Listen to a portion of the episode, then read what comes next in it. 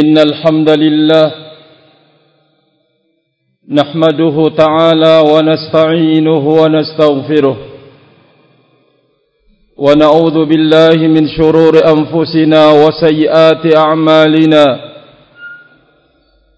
من يهده الله فلا مضل له ومن يضلل فلا هادي له أشهد أن لا إله إلا الله وحده لا شريك له وأشهد أن محمدا عبده ورسوله يقول الله تبارك وتعالى في كتابه يا أيها الذين آمنوا اتقوا الله حق تقاته ولا تموتن إلا وأنتم مسلمون يا أيها الناس اتقوا ربكم الذي خلقكم من نفس واحدة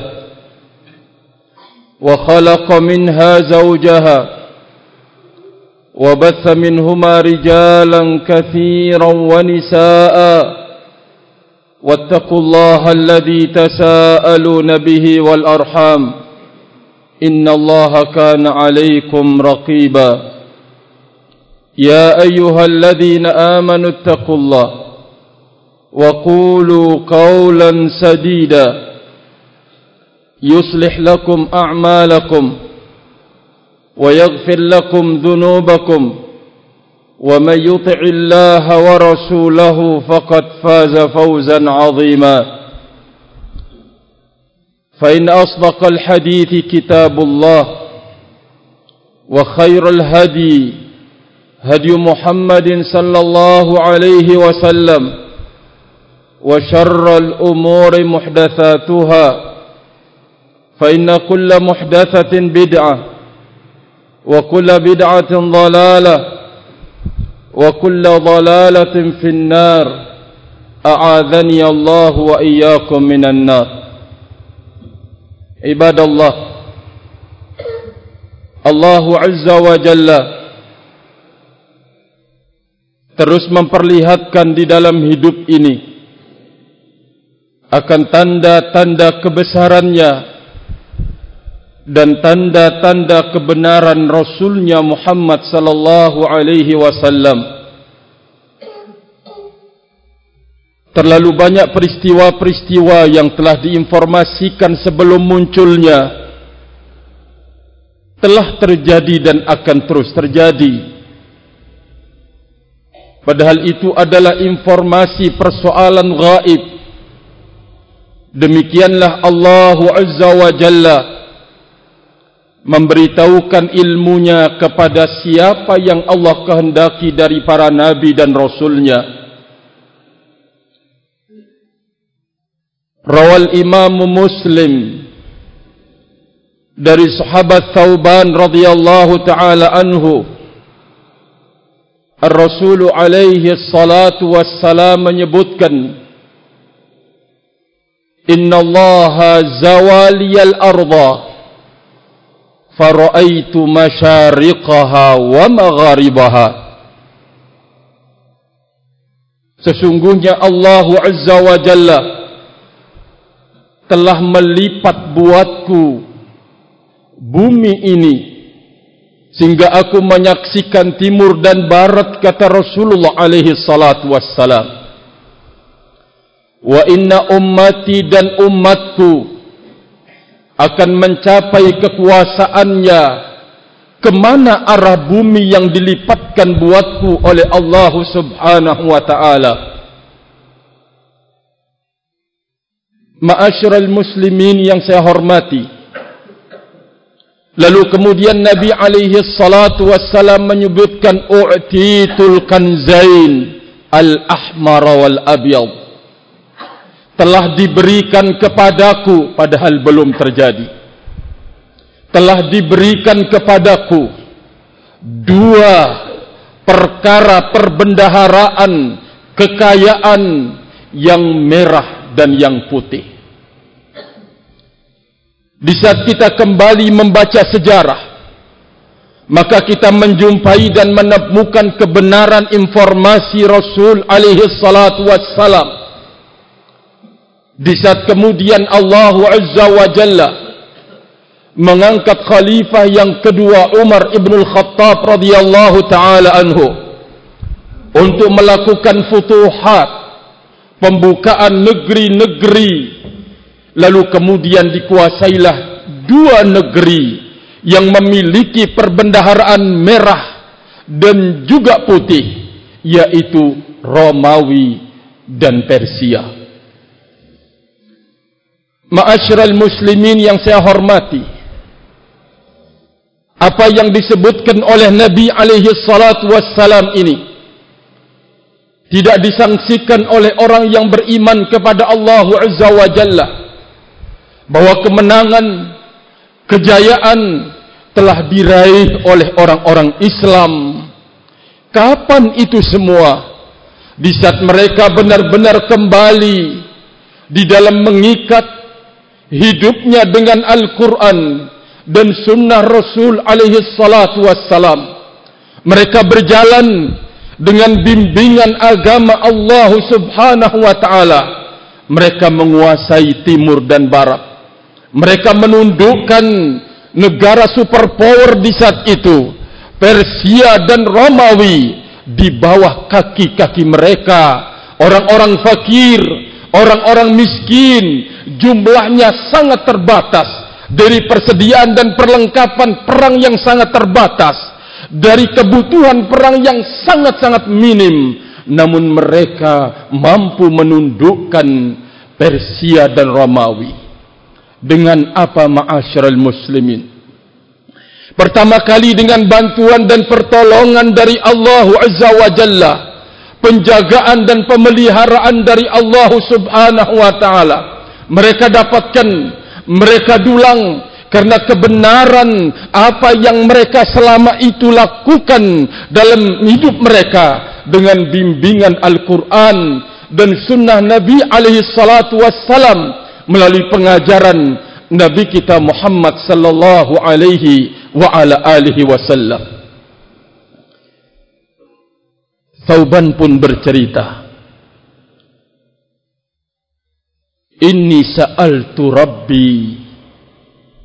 Kata Rasul alaihi salatu wassalam, saya telah mengutarakan permintaan kepada Rabbku tiga permintaan Ar-Rasulu alaihi salatu wassalam yang diterima cuma dua dari tiga perkara tersebut. Permintaan yang pertama agar Allah Azza wa Jalla jangan membinasakan umatnya secara total dan menyeluruh disebabkan karena paceklik. Allah Azza wa Jalla menerima doa Nabi kita Muhammad sallallahu alaihi wasallam. Tidak akan ditimpa umatnya Rasul alaihi salatu wassalam kebinasaan, kehancuran karena paceklik yang bersifat menyeluruh. Satu, Allah Azza wa Jalla mengabulkan doa Nabi Muhammad sallallahu alaihi wa alihi wasallam.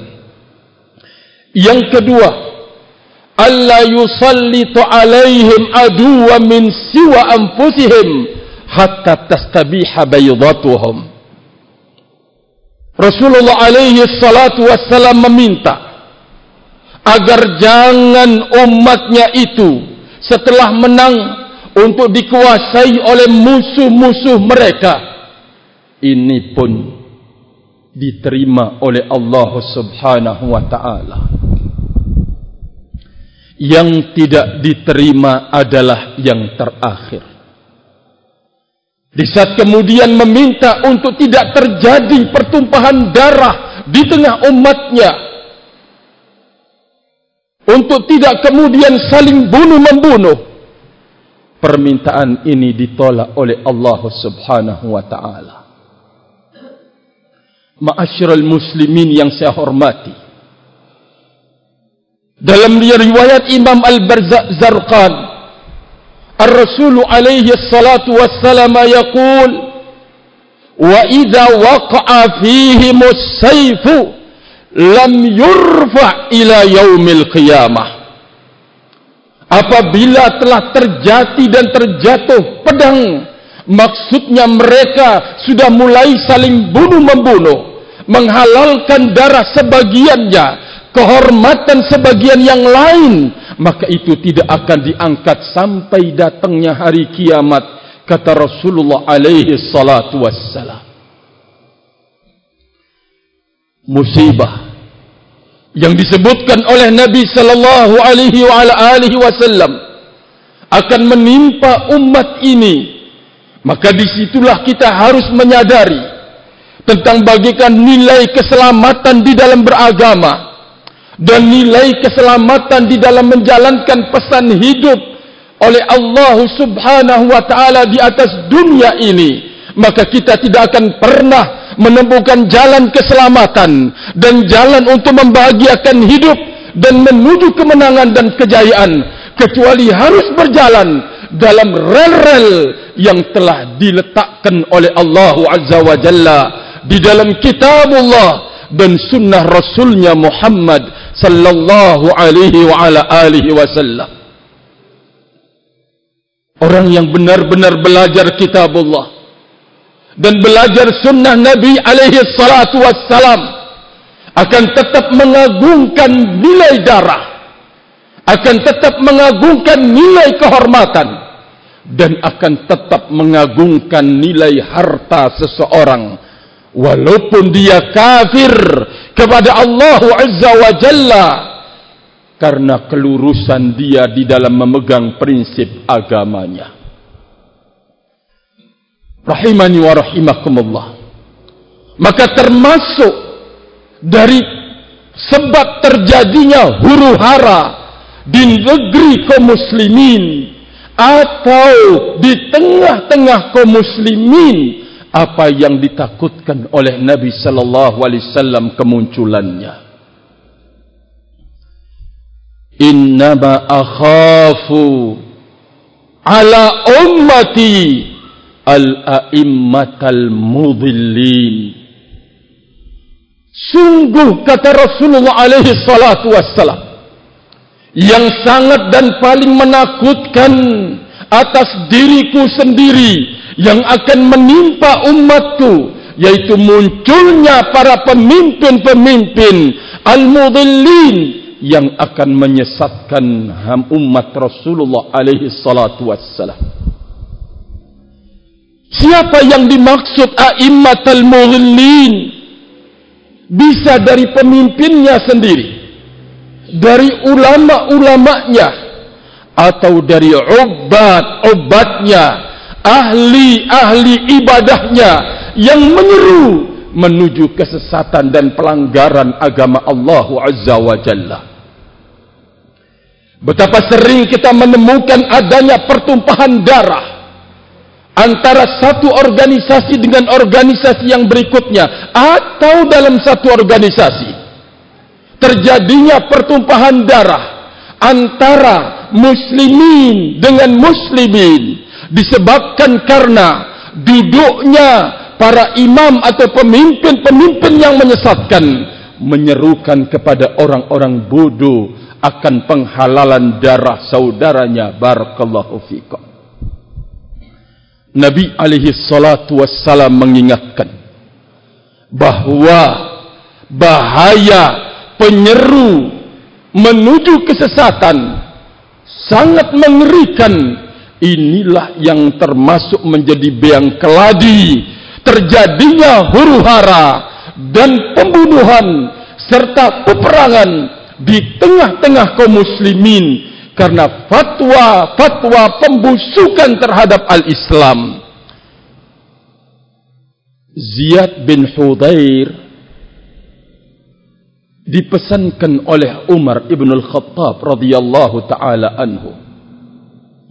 Kata Umar ibn al-Khattab dalam riwayat Imam Ad-Darimi, "Ata'rifu ma yahdimul Islam?" Tahukah engkau Tahukah anda perkara apa yang akan menghancurkan Islam ini? Kata Umar ibn al-Khattab radhiyallahu taala anhu bertanya kepada Ziyad bin Hudair. Apa jawaban Ziyad rahimahullahu taala? Wallahu a'lam. Allah Azza wa Jalla yang lebih mengetahui. Umar ibn al-Khattab memberikan jawaban ma'asyiral muslimin. Yahdimuhu zillatul alim. Wajidalul munafiki bil kitabi. Wa hukmu al-a'immatil mudillin. Kata Umar ibn Khattab radhiyallahu taala anhu.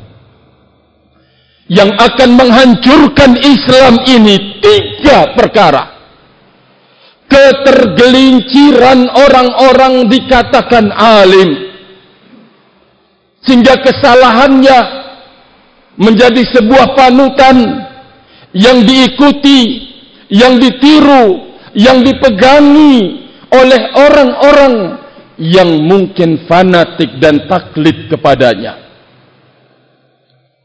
Ini adalah perkara yang sangat berbahaya. Jikalau seseorang atau muslimin dan muslimat tidak memiliki alat untuk menyaring, apalagi alat untuk menimbang, maka seolah-olah apa yang dikatakan, apa yang diperbuat oleh gurunya, oleh sang alimnya, adalah mutlak kebenaran. Maka jikalau dia tergelincir dan tersalah akan dijadikan itu sebagai panutan dan patokan di dalam beragama. Ini yang akan menghancurkan ma'asyiral muslimin yang saya hormati dan yang saya muliakan. Yang kedua jidalul munafik bil kitabi. Orang-orang munafik mulai bermunculan, berani berbicara, mencela, mencerca dan menjatuhkan orang-orang Islam lalu mengangkat posisi orang-orang kafir. Kita masih mengingat apa yang diceritakan oleh Allah Azza wa Jalla sebagai salah satu sifat orang-orang jahiliyah di masa yang silam yang akan ditiru oleh umatnya Rasulullah alaihi salatu wassalam qala Allah tabaraka wa taala fi kitabih alam tara ila alladhina utu nasiban minal kitab. Yu'minuna bil jibti wat taghut. Wa yaquluna lil ladzina kafaru haula'i ahda minal ladzina amanu sabila. Salah satu sifat yang disebutkan adalah memuji seseorang dengan penuh kedustaan dan menjatuhkan seseorang dengan kedustaan pula. Al-munafik dia akan menyanjung seseorang dengan kedustaan dan akan menjatuhkan seseorang dengan kedustaan. Kaum munafik dia akan berupaya untuk kemudian mengotak-atik dan merusak makna-makna yang terkandung di dalam kitabullah dengan afail perbuatan-perbuatan mereka menyembunyikan kekafiran barakallahu fikum. Ma'asyiral muslimin yang saya hormati, maka oleh karena itu kita harus berhati-hati dari para munafikin. Mereka bersuara dengan suara ayat-ayat Al-Quran atau sunnah Rasul alaihi salatu wassalam.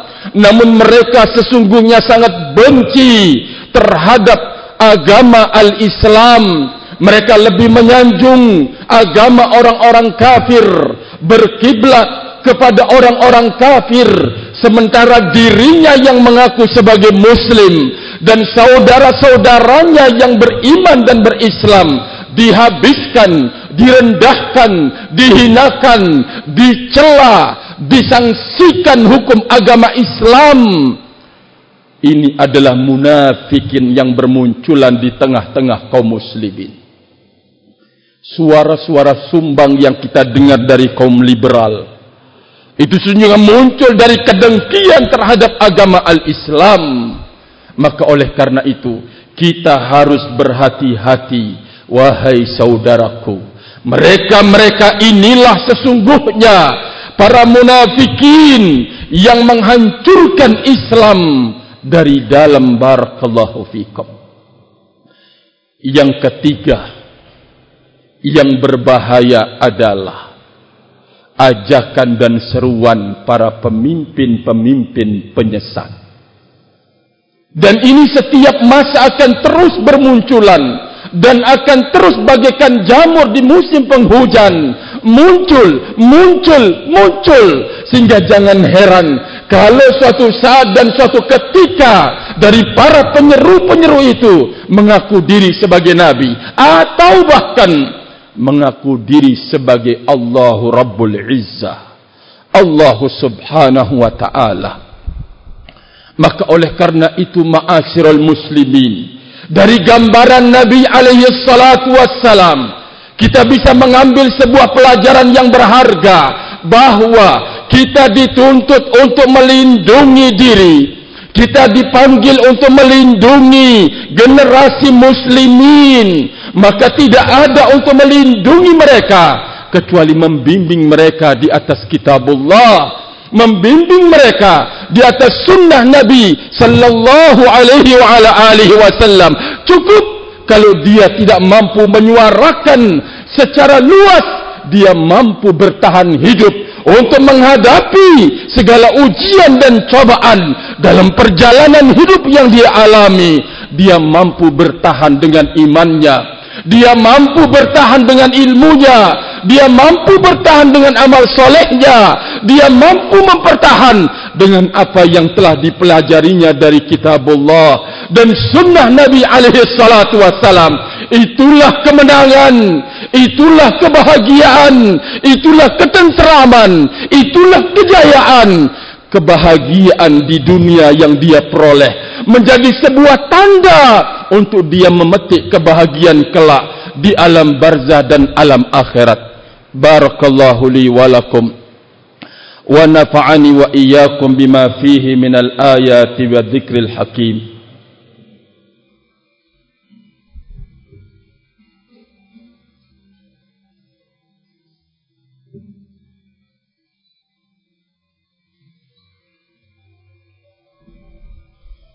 الحمد لله حمدا كثيرا طيبا مباركا فيه كما يحب ربنا ويرضى اشهد ان لا اله الا الله وحده لا شريك له واشهد ان محمدا عبده ورسوله عباد الله الرسول عليه الصلاه والسلام menyebutkan akan ada upaya yang dilakukan oleh orang-orang Islam untuk meniru perilaku-perilaku dan akhlak orang-orang kafir kepada Allah. Bahkan sampai di detik-detik terakhir yang diinformasikan oleh Nabi sallallahu alaihi wasallam akan terus ada upaya meniru itu. Salah satunya Ar-Rasul alaihi salatu wassalam yaqul la taqumus sa'atu hatta yalhaqa hayyun min ummati bil musyrikin wa hatta ta'buda fi amun min ummatil awthana.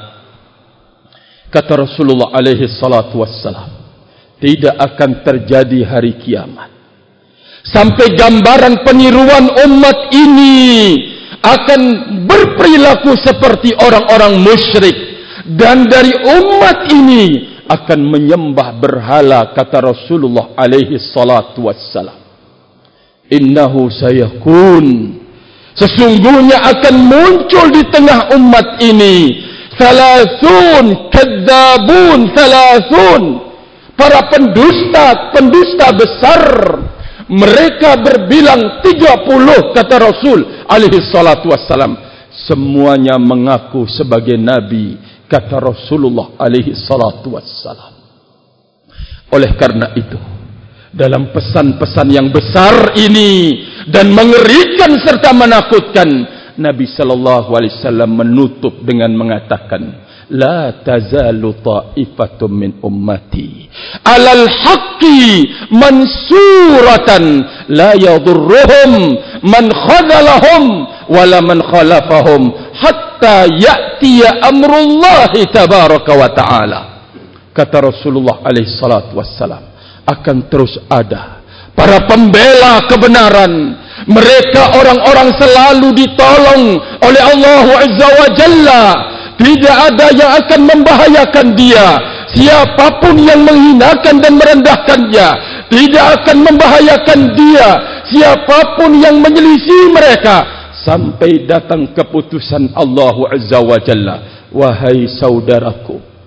Tidakkah engkau mau menjadi para pembela-pembela kebenaran? Yang sudah diinformasikan oleh Nabi wassalam akan pertolongan Allah Azza wa Jalla selalu menyertainya. Tidak ada yang dibela di dalam hidup ini kecuali kepentingan kebenaran ma'asyiral muslimin.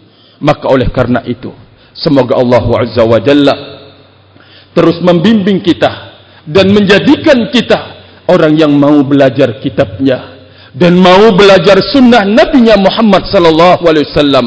Semoga Allah Azza wa Jalla menjadikan kita orang yang punya kesiapan untuk mengamalkan apa yang terdapat di dalam Al-Quran dan sunnah Nabi alaihi salatu wassalam di hadapan berbagai macam ujian dan cobaan hidup ini.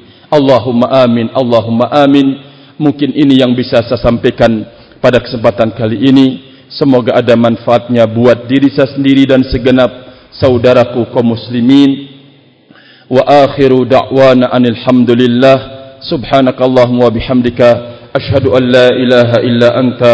Astaghfiruka wa tubu ilaih. Aqimis salam.